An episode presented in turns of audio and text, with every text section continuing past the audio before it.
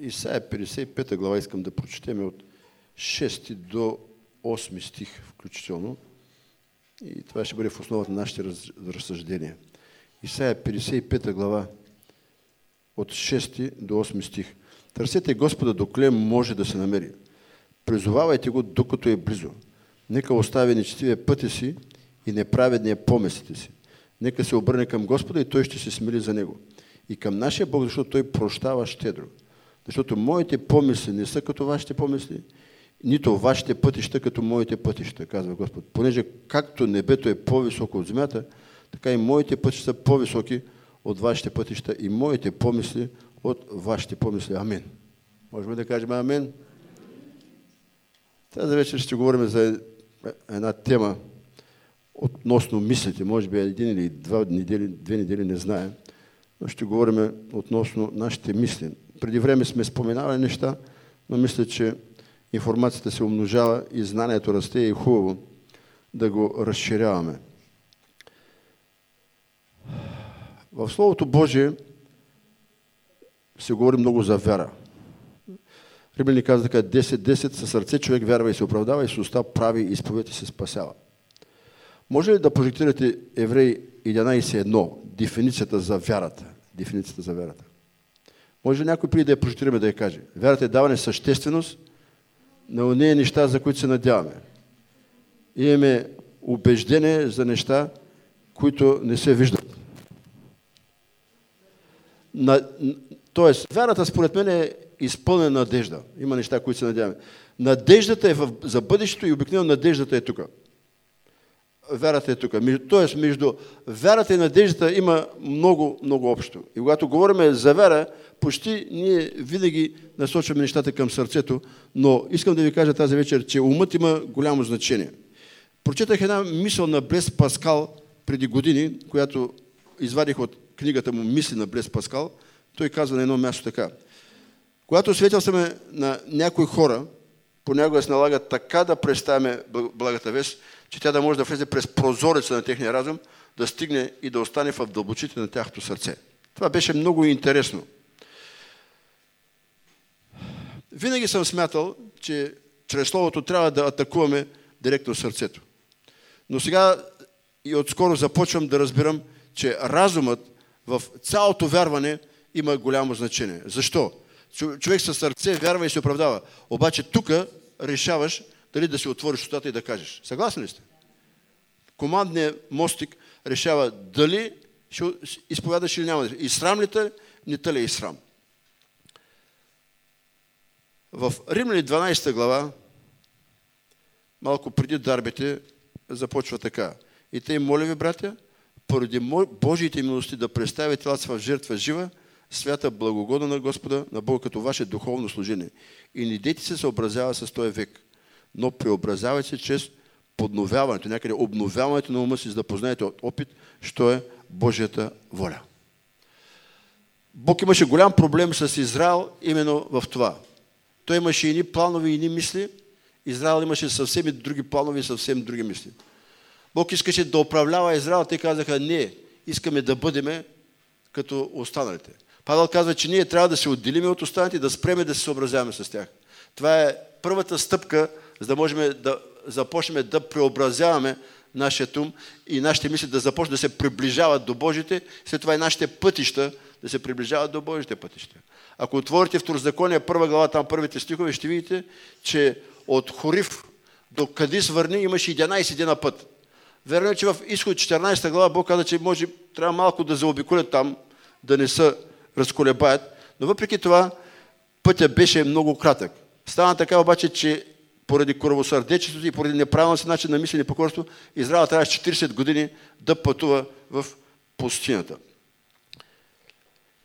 Какво трябва да имаме ние? Словото казва Христов ум. Първо Коринтяни 2.15. Но духовният човек изпитва всичко, а него никой не, му, не знае да го изпитва. 16 стих. Защото кой е познал умът на Христос, за да може да го научи? А ние имаме умът на Христа. Ние трябва да имаме, бих казал, умът на Христа. Обаче истината е, че съвременният християн е много, много, много далеч от ума на Христа, от това, което мислише Христос. За да мога да ви въведа в така вече в същността на темата, изследвайте, ще видите колко пъти Христос събираше учениците и им говореше за смъртта и за възкресението. Много пъти. Аз се опитах да ги приброя, малко ми се губят.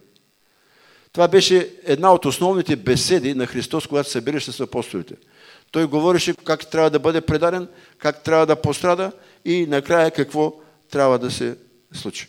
Тук съм записал нещо, което всички знаете, че при новорождението духът се новоражда, обаче душата се освещава, се освежава. Това е нашият характер, нашият интелект, нашият ум. И тази вечер ще говорим, може би, и следващите, колко важно място играе в нашето спасение нашият ум. Начина по който мислиме, начина по който правиме изводите. Причи 23.7 се казва, както мисли в душата си, такъв е и той.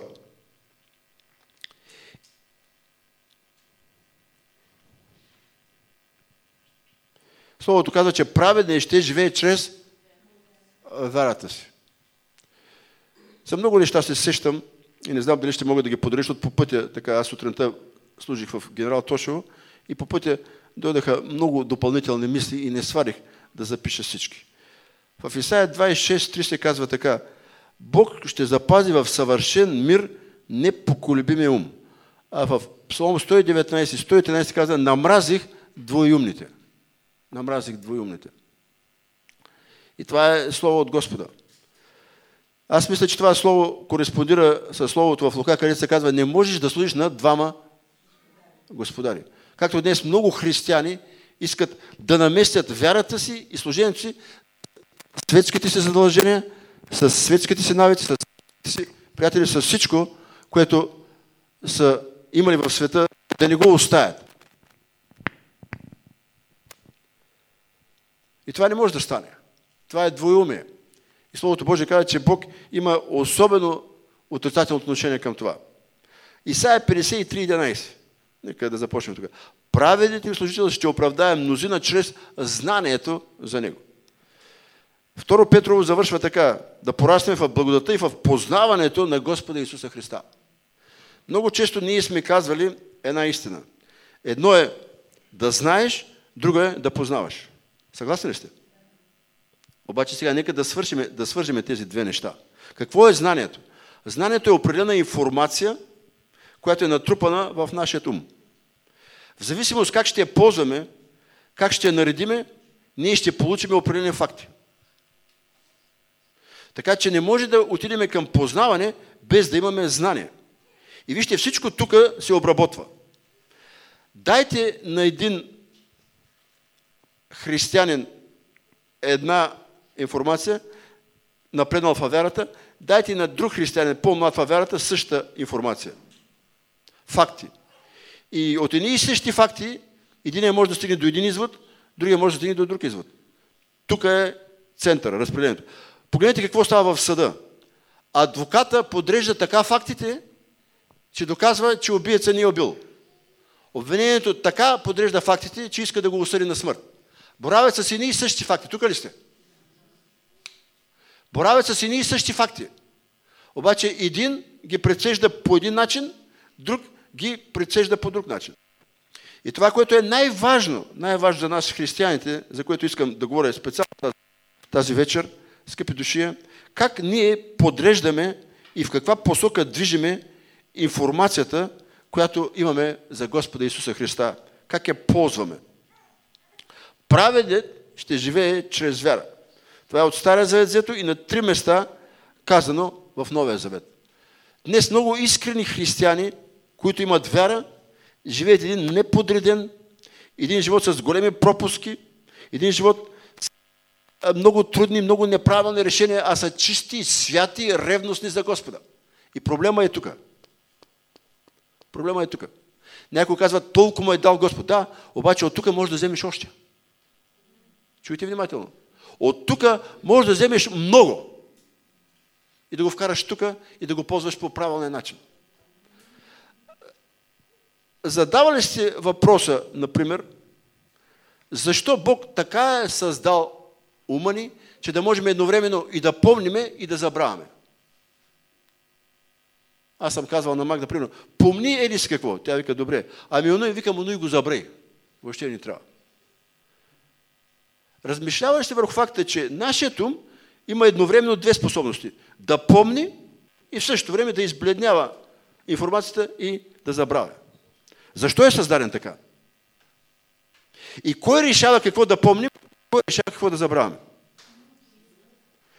Кой взима това решение? Решавам. Аз решавам.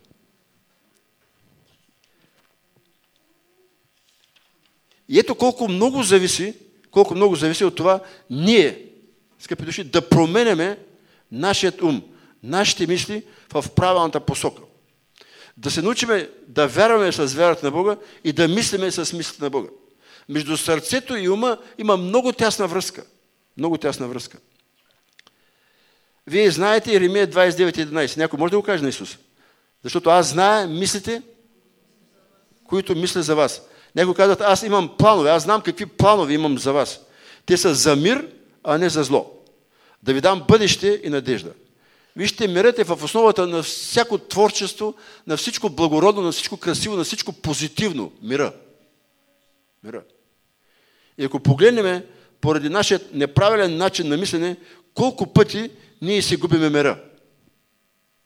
Аз понякога, по няколко пъти на ден. По няколко пъти на ден. И всичко започва тук, после слиза тук и става ужасно. Бъдеще и надежда. Вече стигнахме до същността.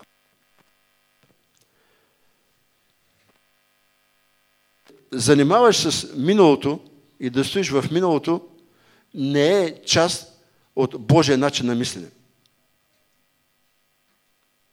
Запомнете това да стоиш в миналото и да се родиш в миналото не е характерно за Божието мислене. Аз скоро ще ви проповядам единствената посока правилна назад. И следвам Словото Божие и виждам колко пъти Бог е казвал някой да се върне назад. Да се върне. С една единствена цел, да се поправят нещата. И това е по-скоро изключение в живота на християн. Когато е съгрешил, когато е пропуснал нещо, когато е задължнял или нещо правил, трябва да се върне, да върне, да плати, да прости. Обаче отново след това посока трябва да е напред и нагоре, който съгласен да каже амин. Това е Божият план, това е Божието мислене, това е Божият стандарт. Искам мъничко тази вечер да погледнем в тази посока. Много неща има, дано да мога да ви ги подредя.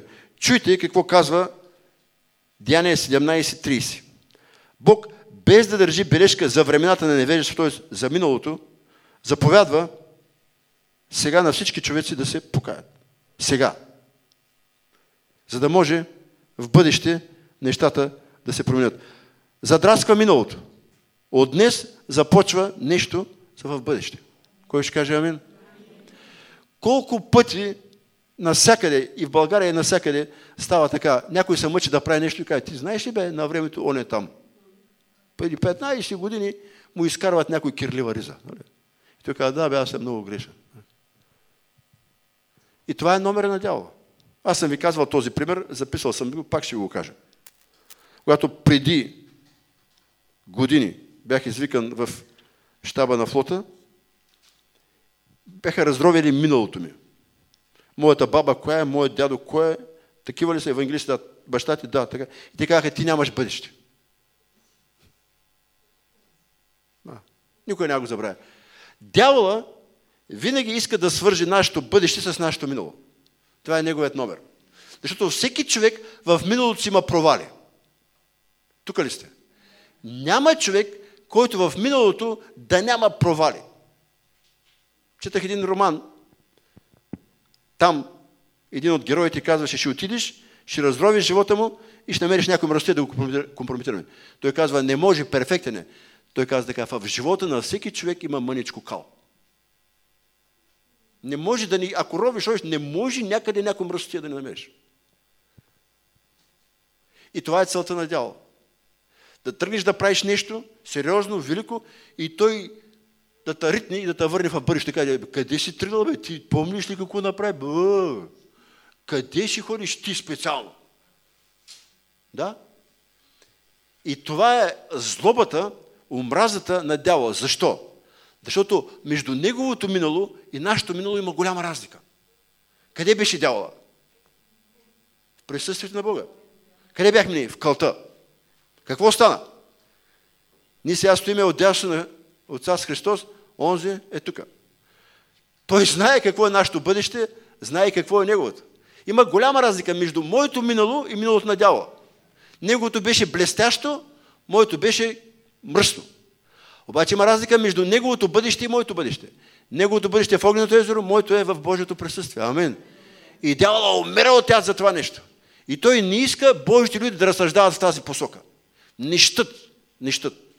Не ще дявола. Вижте Еремия 31-34. Защото ще просте беззаконията им и греховете им или грехът им няма да помня вече. Бог решава да забрави нашите грехове. Ние трябва да обучиме така ума си, че да забравяме неправилните неща и да помниме правилните неща. Това много зависи от нас. Запомнете, много. Аз започнах да се оплаквам, че забравям и се отказах от това. Аз не забравям, аз помня.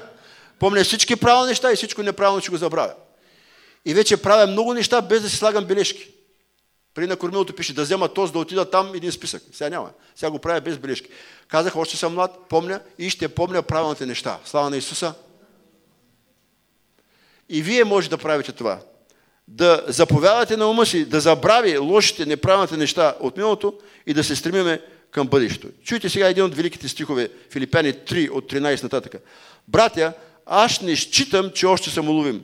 Но едно правя. Като забравям, заедно се простирам към предното, впускам се към прицелната точка за наградата. За наградата на Божието отгоре призвание. И долу продължава. И тъй, ние, които сме зрели, мислим така, ако вие мислите друго яче, не се притеснявайте, ще дойде и вашето време.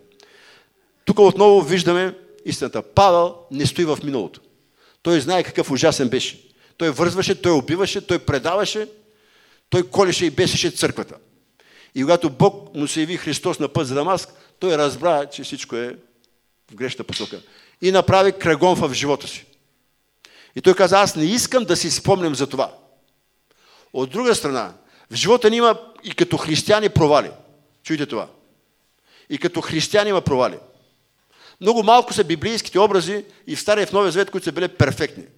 Над 90% от всички библейски образи са имали един, два, по-малки, по-големи, нормални по размери провали. Обаче никой, който мисли мислите на Бога, няма да остане да се примери с провала си, който съгласен да каже амин.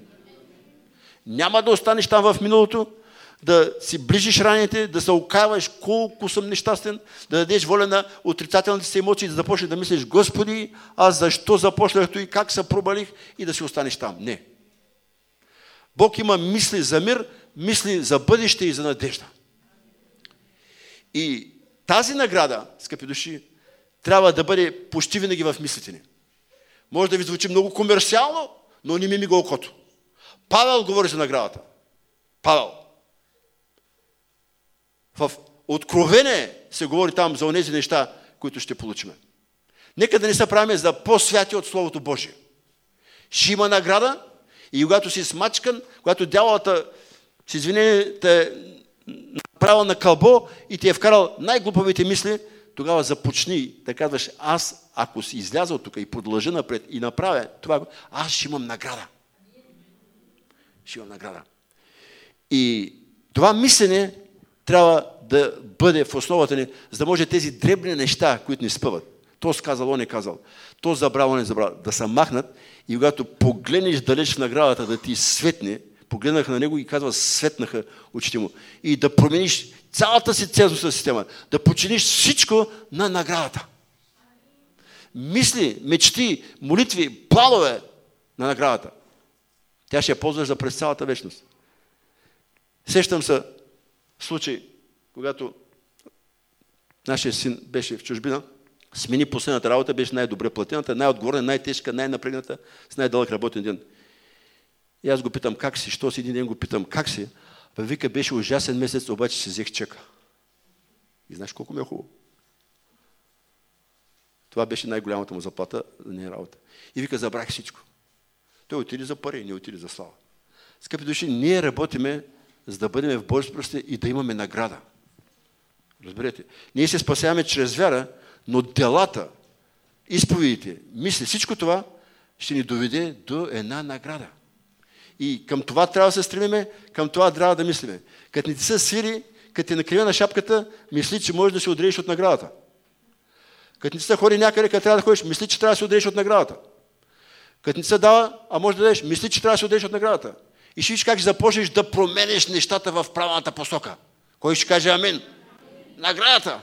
Наградата. И това трябва да бъде крайната цел. Това трябва да бъде отправната точка. Нататъка трябва да бъде насочено всичко.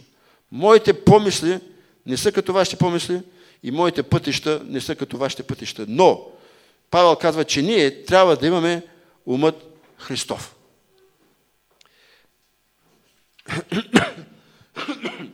Защо? Аз мисля, че съм ви задал този въпрос. В пустинята Бог каза да се издигне змия нагоре. Змия, не друга змия. В Новия Завет се Христос, че както змията беше издигната, така да бъде. Аз е мое скромно тълкование. Вижте, евреите гледаха и мислиха само това, което е тук и как да се върнат назад в Израел през цялото време. Какво беше в Израел, как едяха праза, чесана и как ги хапеха змиите. И Бог искаше поне за малко да погледнат нагоре. Да се сменят посоката. Кой ще каже амин? Мисли, мислите на Господа. Те са мисли за бъдеще. Вижте Ефесяни 6 и 1 Солунци 5.8. Той каза, вземете за шлем надеждата за спасението. Шлема къде се слага? Да. Надеждата къде е? Надеждата е за бъдещето. Ако ние живеем с мисли, с планове, с мечти за края, скъпи души, разберете и болести, и безработица, и проблеми в семейството, и разногласия, толкова лесно и бих казал, омаловажени ще бъдат всички те.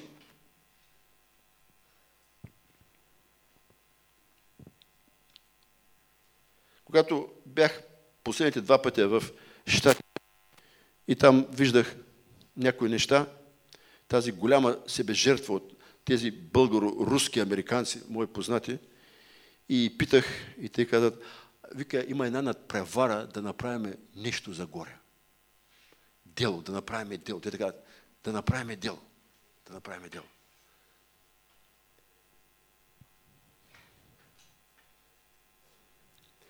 Мислете за горното, а не за земното. Колосяни 3, 2. Мислете за горното, а не за земното. Ефесяни 3.20. А Бог според действа в нас сила може да направи несравнимо повече, отколкото искаме или мислиме. Обаче за къде трябва да искаме и за къде трябва да мислиме?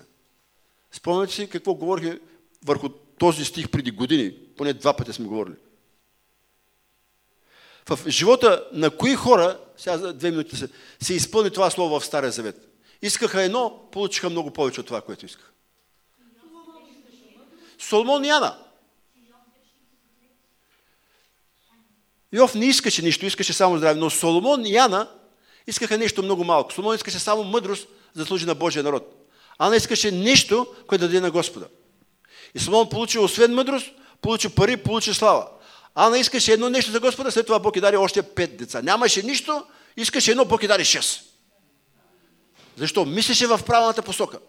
Мисли да даде на Господа, да посвети на Господа за царството, за вечността. Бог да ни благослови.